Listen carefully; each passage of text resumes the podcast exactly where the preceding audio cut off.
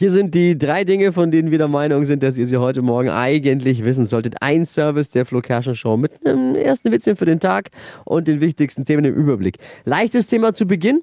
Wirtschaftsminister Robert Habeck ist auf einer Internetseite zum Promi mit den schönsten Füßen gewählt worden.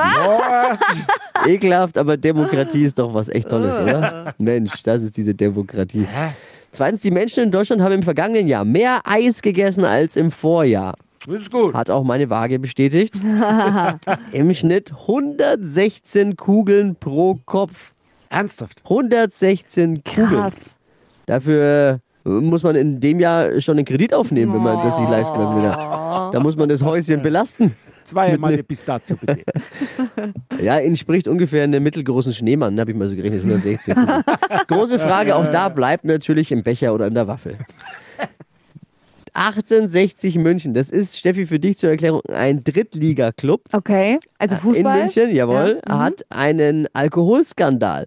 Weil drei 1860-Spieler haben vor und zwischen dem Training Schnaps in der Kabine getrunken. Oh. Also die könnten beim DJK BFC bei meiner Mannschaft auch anfangen. Oder beim, beim, bei meinem TSV Feucht. Ne? Da ist es ähnlich. Und Also, Skandal. die Mitspieler sind natürlich sauer jetzt. Ja, klar, haben nichts abbekommen. Ne? Wär ich wär, wären, wir, wären wir auch sauer. Die erste Eckfahne des Tages. Und es, ist, es, ist, es, ist, es ist keine zum Schwenken. Ja.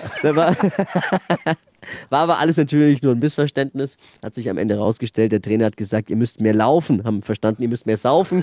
Und dann ist das halt Oh passiert. Mann. Das waren sie, die drei Dinge, von denen wir der Meinung sind, dass ihr sie heute Morgen eigentlich wissen solltet. Ein Service eurer Flo Kerschner Show zum Start ins Wochenende. Äh, ready für ein Wochenende? Ja, bin so heiß. absolut.